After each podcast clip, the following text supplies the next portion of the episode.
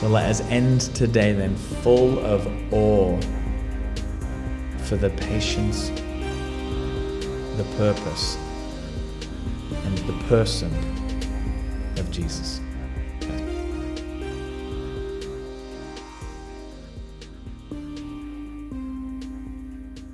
We're talking this morning um, about uh, patience, about purpose, about uh, about hope, and uh, I want you to think think of a time in your life uh, when you've needed to be very patient because you had a purpose that you were working through. Think about a time when you when, when patience was needed and uh, I want to share with you a, a little story about uh, an example from my life last week. And uh, it was the, the poss- possibly, yeah, yeah, do you know what? Why not? It was, it was probably the, the, the most patience needing situation I've ever found myself in. If you ever interview people for jobs, if you ever hiring somebody, if you're ever deciding whether somebody should come and work on your team, or you should, you know, if you put them in this situation, you're going to find out who they really are.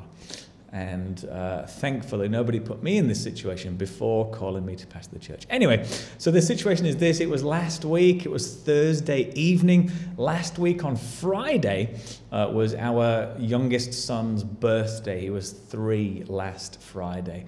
And uh, Robin and I, well, Robin decided that uh, it would be a great idea to get this boy a trampoline and that we should build it the night before his birthday outside uh, in the dark uh, because we don't want him to see this trampoline before his birthday. So off, you know, off he goes to bed um, reluctantly, and uh, out comes the trampoline, and. Um, it was it was dark. I was tired. It was Thursday night. It's you know almost the middle of May. It's kind of warm. So it's dark. It's tired. It's warm. The picture on the the uh, the instruction manual didn't match the parts that were in the box. It was printed in Arabic, very very tiny, unclear Arabic print. Uh, we had extra pieces in the box. We had pieces missing from the box. I'd never done this before. And this thing absolutely uh, cut me to shreds and bruised me like a peach. And uh, it was probably the, the most patience testing situation I've ever, ever uh, found myself in. At one point, I was ready to throw it off the roof. Uh, to call down fire from heaven just to consume this thing and have it out of our lives. And uh, it was just the most patience testing thing I've possibly ever, ever done. And uh, so, how do you get through stuff like that? Well, for last week for me, it was thinking a little bit longer term, which is so difficult in these situations, isn't it? Thinking a little bit longer term, thinking of the purpose. Why is this happening? You know, why am I out here on Thursday night trying to spring a trampoline, you know, like attach the springs to a trampoline? Why am I out here doing this? Why am I getting cut and bruised and angry and hot? Why am I doing this? Why is, what's the purpose behind this? Why is this happening? And obviously, when you just kind of take a deep breath and pause and think, the purpose of that was to, was to bless our little boy, was to do something difficult in the moment so that he would be hugely blessed when he woke up the next day. And he was, his face was so beautiful when he walked out there on Friday morning last week and saw this trampoline uh, into which blood, sweat, and tears had gone. But in the moment, it's so difficult to just pause and just remember look, tomorrow Jesse is going to love this. Why am I doing this? Why am I putting myself through this difficult time, this trial and tribulation now? because there is something coming that is even better than this is difficult. It's going to be so much better than this is difficult. So you endure, you pick up your funny little tool for springing springs and trampolines, and you start again and you get into it. So today, then, I want to ask you a question, and it's not about trampolines. Uh, next time, we're just going to get the guy from the shop to come and build it. So let me ask you a question this morning. Do you feel like you are going through something difficult right now. Now, if we were in church together physically, this would be a little bit more interactive. You can see people nodding. Some people are hand raisers in church and they'll put their hands up. But um, if you're with us live and, and, and you want to and you're comfortable admitting that, do you feel like you're going through a tough time right now? Do you feel like you're enduring something difficult right now in your life? If you want to share, uh, what it is publicly with us now, that's great. If you don't, when you want to send us a private message about it so we can walk through it with you, that's also fine. If you just want to give us a yes, give us a some kind of yeah, this is me. You know, do you feel like you're going through a tough time right now? Do you feel like you're enduring something difficult right now?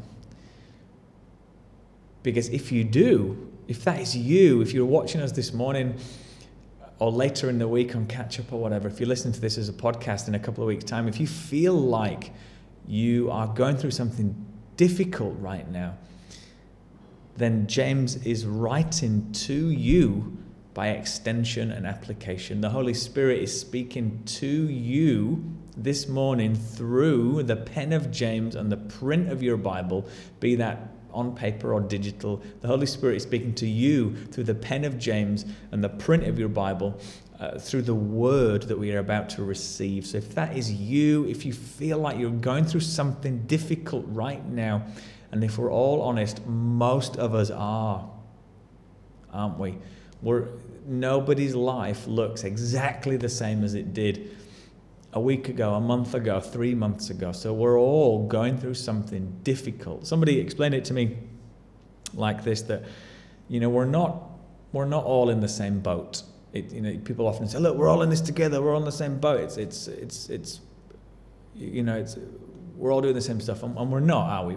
We're all, we're all in the same storm, but we're not in the same boat. And it's affecting different people in different ways. So if we're all honest, this is all of us. We're all going through something different right now. So, by application, by extension, what James was teaching to those people originally is very, very much for you and for me today. And if that is you, if you're going through something difficult right now, and James could have written this to, if you feel like, wow, James is writing this to me, for me, about me, then please do let us know. Please do send us a message. We would love to be walking through this with you to support you through this. And, uh, you know, there is almost certainly somebody else as part of this big church family that's been through the same thing before or is going through the same thing right now. So please do let us know. Uh, Charles Simeon, a British pastor uh, who cared for and led one church for 54 years uh, in the 18th and 19th century, said that this part of James chapter 5, verses 7 to 11, is 100% written to believers who are trying to hold on to their faith through trials and tribulations. And I do think, is that you today? Let me say that again. This part of James uh, chapter 5, verses 7 to 11, is 100% written to believers trying to hold on to their faith through trials and tribulations. And I wonder, is that you today. So, again, then we're in James, we're in chapter 5. We've been there for a few weeks. Uh, if you've just joined us and you've not been working through it with us, we've kind of broken it down into uh, there are 12 little standalone messages about something for you to do with your Christian life. We learned a lot in Hebrews, now we're doing a lot in James. And uh, it's about, excuse me, it's about 90% through your Bibles. Uh, so we're in James chapter 5 today, uh, as we were last week. And James is firmly addressing believers. He uses this collective term for believers right off the, right off the bat. You know, brothers, brothers and sisters.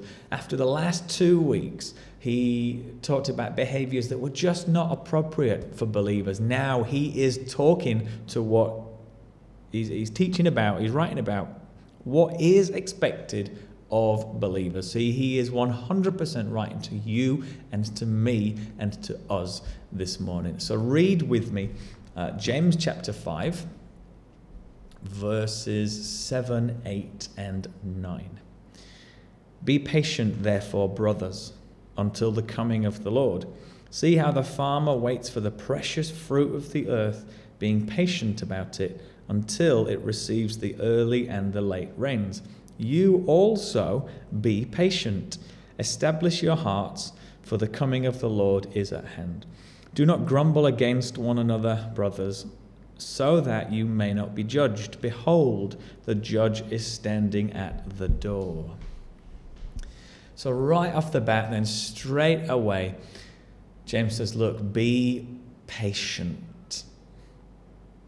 Some people straight away are thinking, mm, That's not me.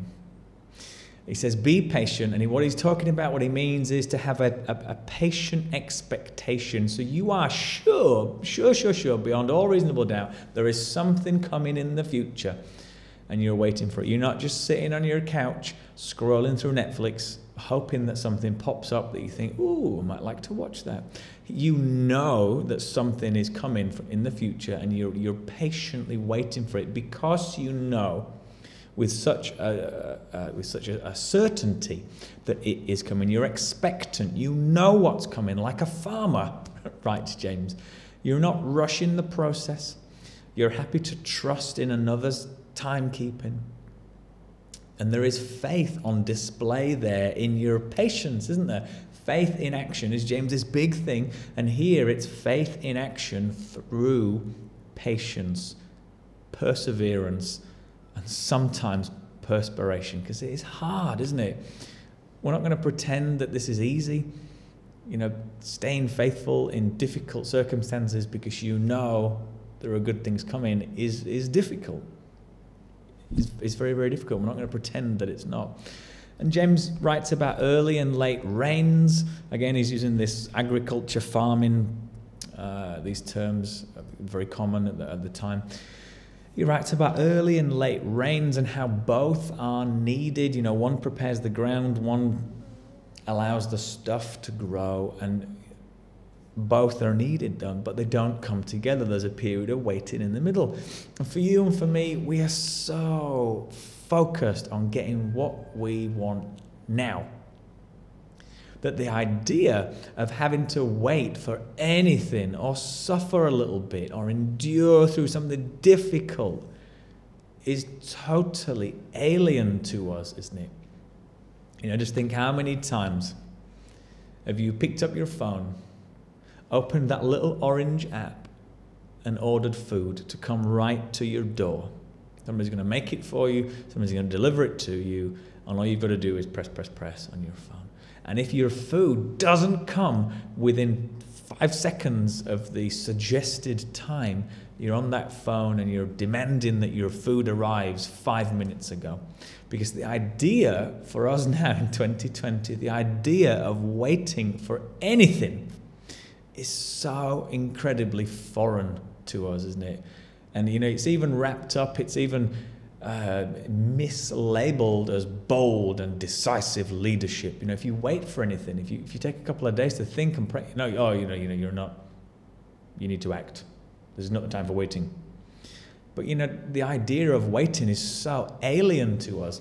Whether it's something totally non-essential and luxurious, like food being delivered to your house, or whether it's something huge, like you're working through something really, really difficult, and you don't see the way forward but you know that, that, that somebody is going to make a way through it. The idea that we've got to wait and endure is so alien and foreign to us.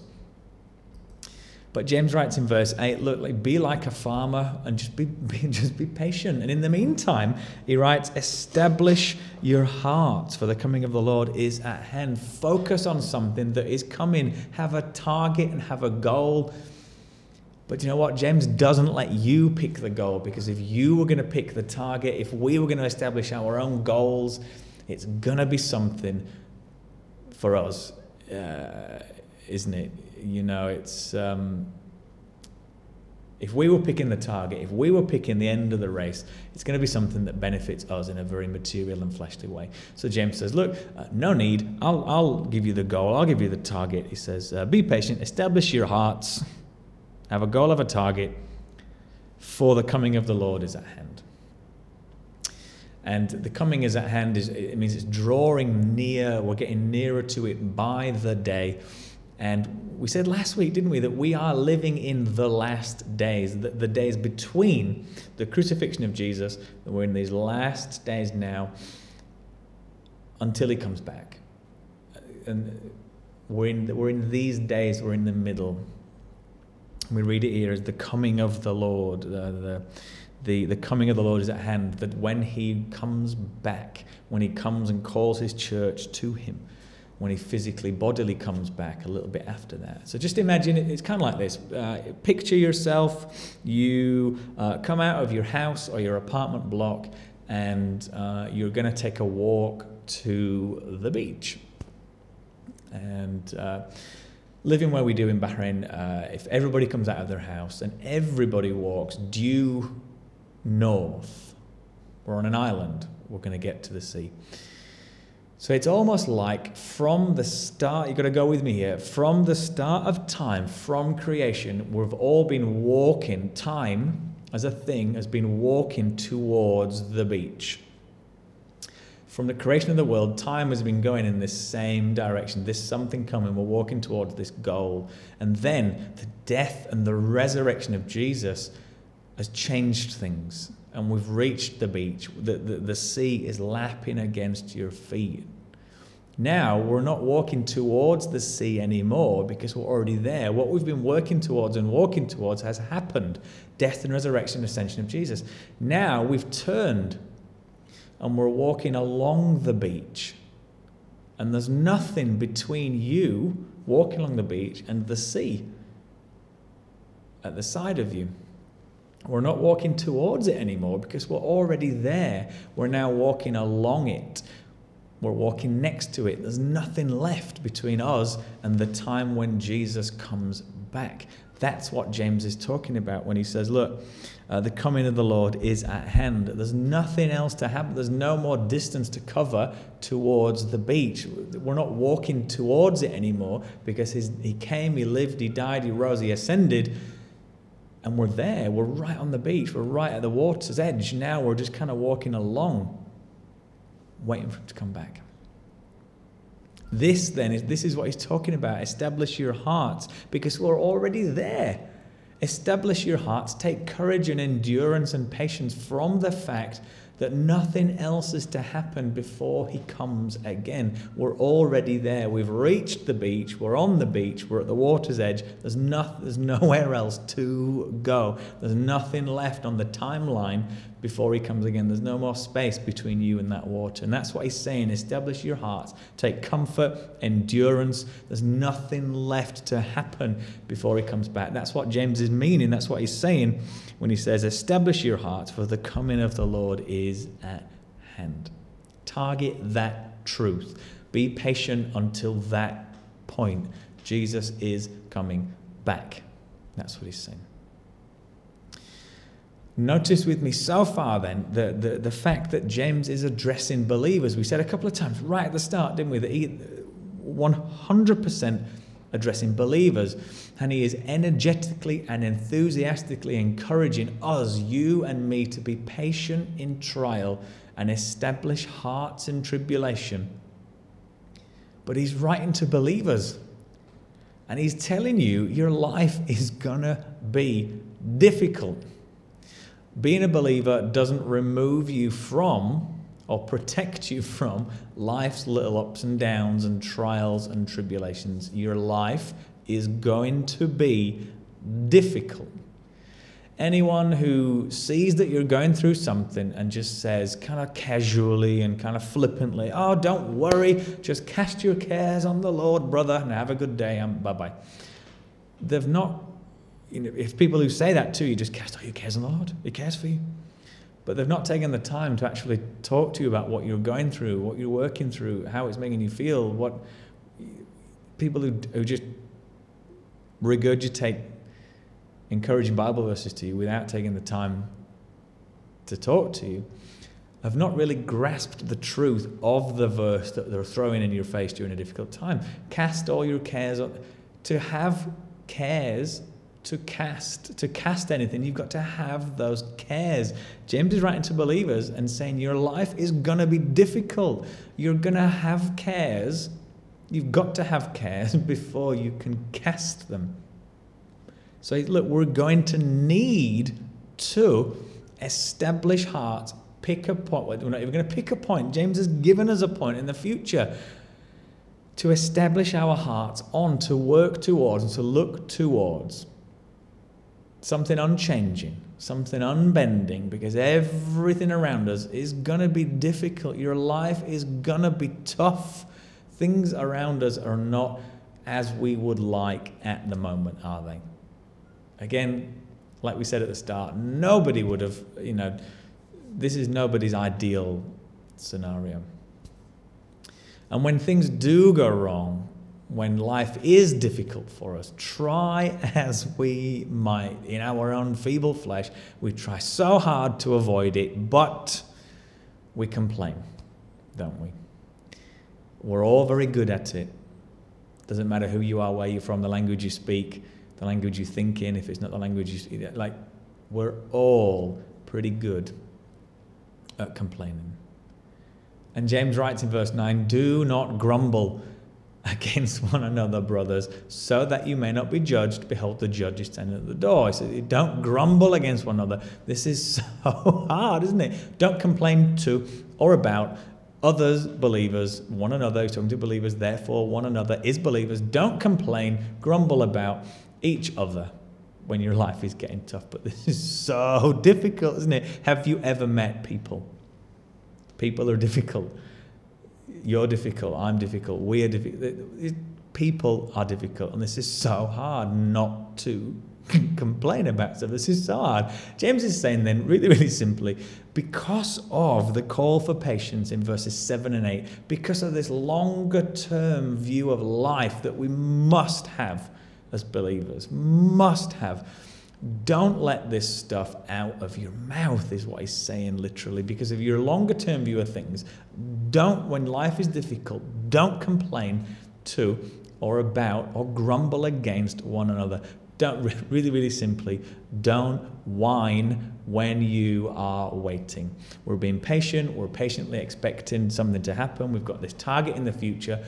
Don't whine while you are waiting. And then he even says, Why? He says, so that you may not be judged.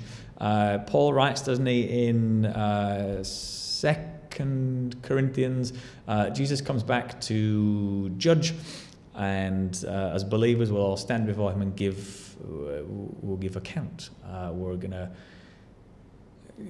everything we've done said is uh, is is laid out. So don't complain, don't whine, don't don't be that person. Just don't. James writes, Why? So you may not be judged. The judge is standing at the door. The true judge is close by. Judge here comes from a Hebrew word that means ruler, savior, deliverer. If the coming of the Lord is at hand, as he just written in verse 8, uh, the Jesus as the true and ultimate judge then is of course close by. And again, we're walking to the beach. We're at the beach. We're now walking along the beach. There's nothing left. He is literally ready and willing to come, nothing else is going to happen. And so James is saying, look, don't complain, don't whine about one another uh, in the meantime, is what he is saying. So, very, very simply, then, he's saying, Look, have patience, be patient, expectantly wait for something that is sure and steadfast in the future. Have patience and wait. Establish your heart, focus on something because as he is now going to say in verses 10 and 11, there is a purpose to this. You know, with stuff as the world as it is at the moment, with coronavirus having kind of paused, every, there is a purpose. There's always a purpose, and your patience is part of God's purpose. So read with me uh, verses 10 and 11 of James chapter 5. As an example of suffering and patience, brothers, take the prophets who spoke in the name of the Lord. Behold, we consider those blessed who remained steadfast. You have heard of the steadfastness of Job, and you have seen the purpose of the Lord, how the Lord is compassionate and merciful. And we like examples, don't we?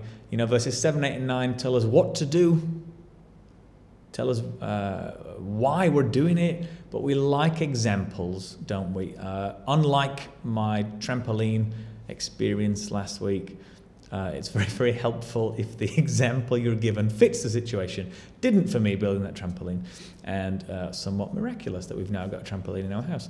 But um, it's helpful if the example fits the situation that you find yourself in. Uh, so James uses the prophets and Job, and he says, he says, look, you know, as an example of suffering and patience, take the prophets who spoke in the name of the Lord in verse 10. So, as a model to copy, a, a, place to look for the do's and don'ts of our faith, he says, take the prophets. Their suffering, their affliction, their troubles, their perseverance, their patience, and their long suffering. Just think about one, for example, think about Jeremiah. He endured a lot, shall we say, with patience. Uh, I read a little summary about him this week. He was put in the stocks, uh, so locked up in the center of town. Uh, he was put in prison and he was lowered into a dirty, dingy, sewery dungeon. Yet he carried on and he persisted in his ministry with patience. And James says, Look, look to the prophets as an example of suffering and patience, brothers and sisters, take the prophets. Look at the prophets. He doesn't say, look, just pause, look around. Who's the successful, rich, powerful? Who was the most influential person of the day? Who rode the best donkeys? Who lived in the biggest house? Who wore the nicest robes? He says, no, we consider those blessed who remained steadfast. Not we consider those blessed who had the most this or had you know a lot of that or lived in this place or at these kind of planet. He says, look, we consider those blessed who remained steadfast. And then he gives this massive example of Job and his refusal to blame God. If you've never, ever, ever read the book of Job, do. Uh, a few weeks ago, we finished a devotional series through Job, looking at the big, uh, big foundational life questions that the book of Job raises. And in the story of Job, if you've not seen it, I'm going to spoil it for you. Uh, we, if seen it, if you've not read it, we see the purpose of God, the final the last chapter, the last few verses, we see the purpose behind everything that's going on, that God's purpose in his dealings with us. So if you've got a Bible there, uh, please do turn with me to Job. It is, um, if you open your Bibles right in the middle, uh, you're going to get to the book of Psalms, that wonderful book of Hebrew poetry. The book before Psalms is Job. And we want to go to the very last chapter of Job. We want to go to Job 42. This is really difficult to judge when we're not in the same room, so I'm just going to assume that you found it really quickly. Uh, so, Job 42. Uh, read with me verse 10. And the Lord restored the fortunes of Job when he had prayed for his friends. And the Lord gave Job twice as much as he had before. Read with me as well, verse 12. The Lord blessed the latter days of Job more than his beginning.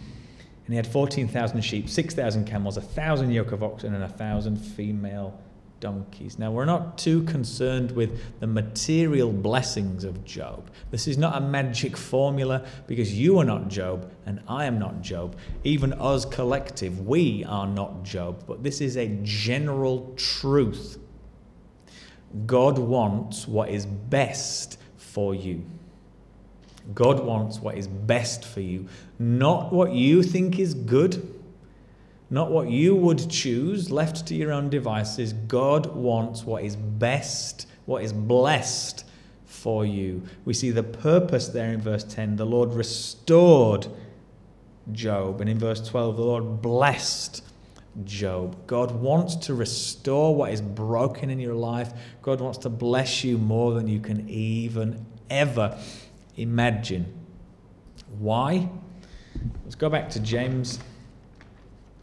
We see in uh, James 5, verse 11, why the purpose of the Lord, the Lord is compassionate and merciful he says, Look, you've, you've, you've heard about Job, you know about Job, you've seen the purpose of the Lord. He doesn't explain that it's to restore and to bless because he's speaking to people who he assumes know exactly, and he knows they know exactly what he's talking about.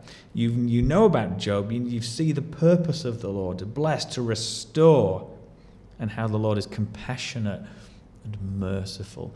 It is so important to lean on and to stand on this truth right now. It's so important to know that God is good, that He is compassionate, that He's merciful, because there are going to be times in your life when your circumstances seem to suggest otherwise.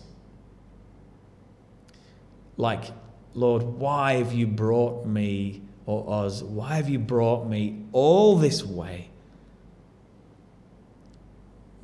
This isn't, doesn't feel fair. We've come so far. We've invested so much time, talent, and treasure into, into, into whatever, into this.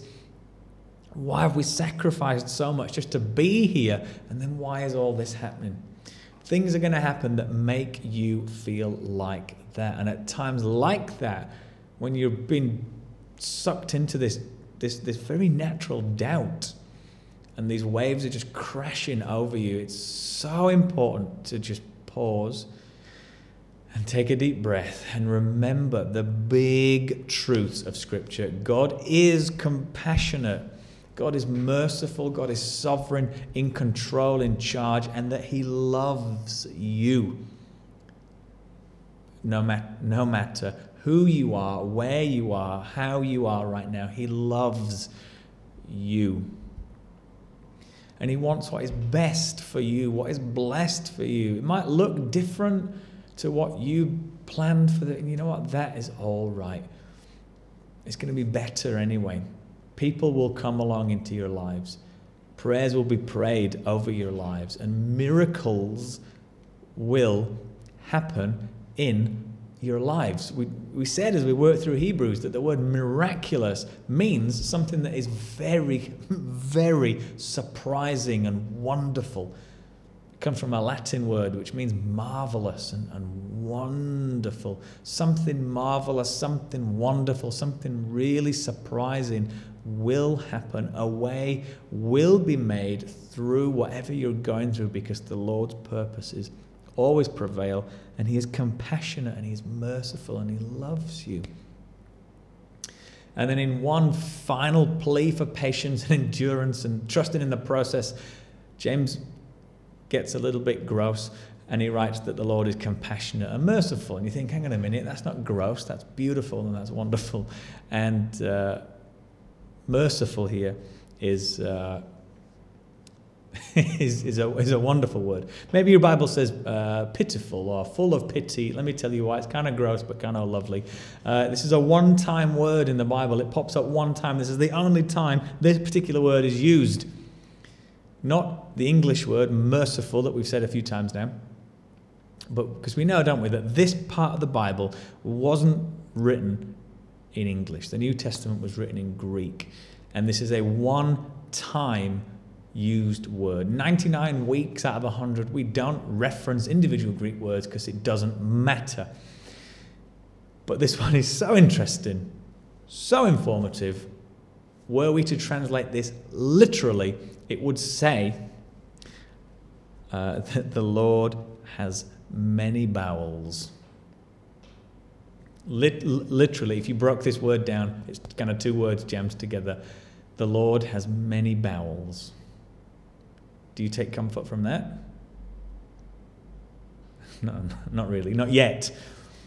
Because to the Hebrew minded person, which of course James was, to the Jew turned Christian, which a lot of James's people were, and to the Greek speaking average person on the street 2,000 years ago, which pretty much all of James's people would have been, this many boweled person, this many boweled God, is shows that God has an overflow of love and kindness and benevolence and compassion and tender mercies and loving sympathy because they thought that the bowels are the deepest part of a person and that's where these deep emotions come from. We would say things like, I love you with all my heart.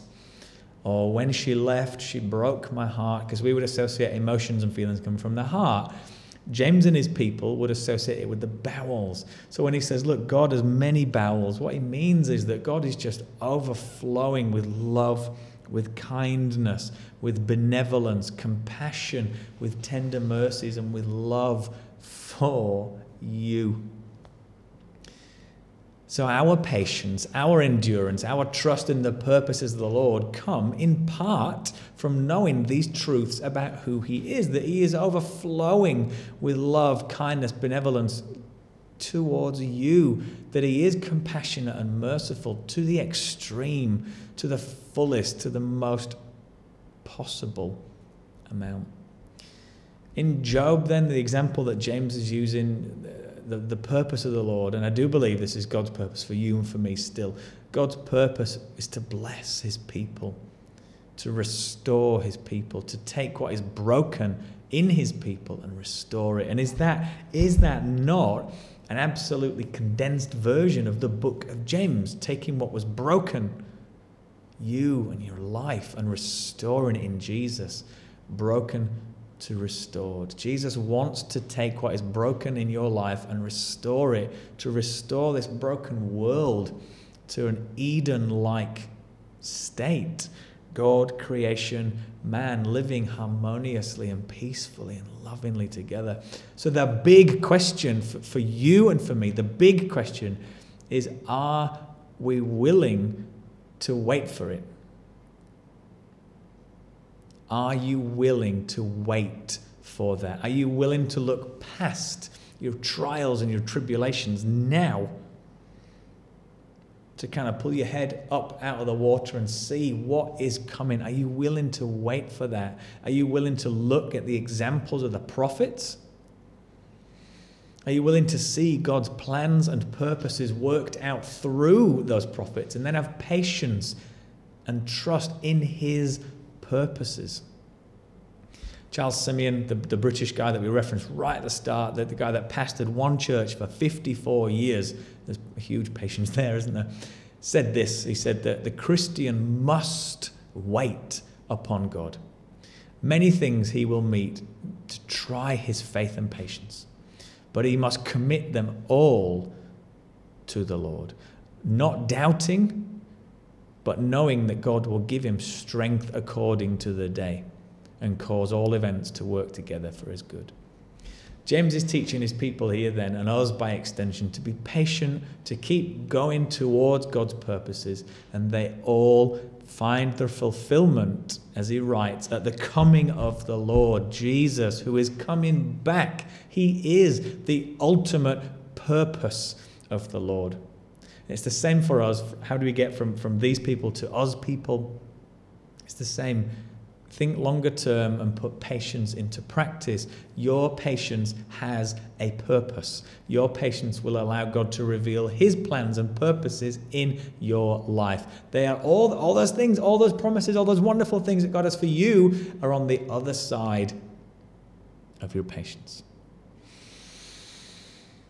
Again, then, this week and every week, it will be so easy to hyper moralize James and say, look, you are a bad person because you are not patient. Be more patient. But that's not helpful, is it? That's not helpful for anybody, adding to the burdens that we already feel.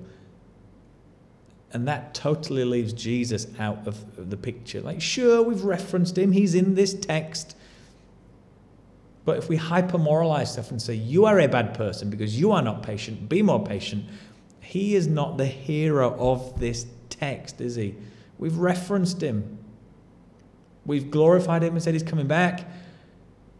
But if we leave with the burden on us, Jesus is not the hero. So, how does Jesus personify and exemplify the patience and purpose that we've talked about? Well, David Mathis writes How many times How many times have we rebelled?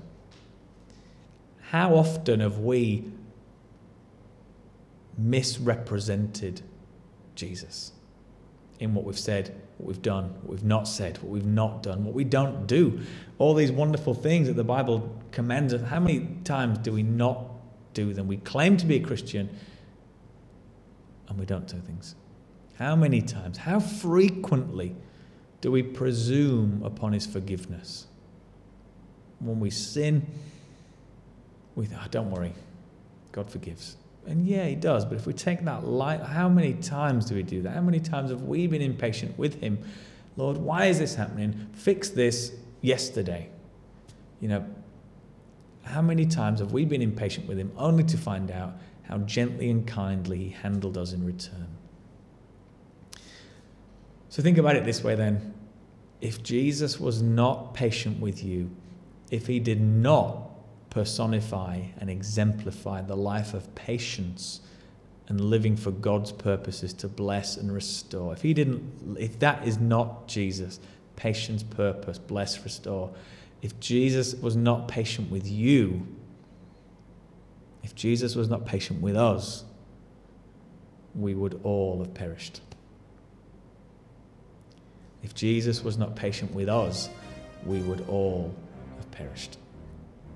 So let us end today then full of awe for the patience, the purpose, and the person of Jesus.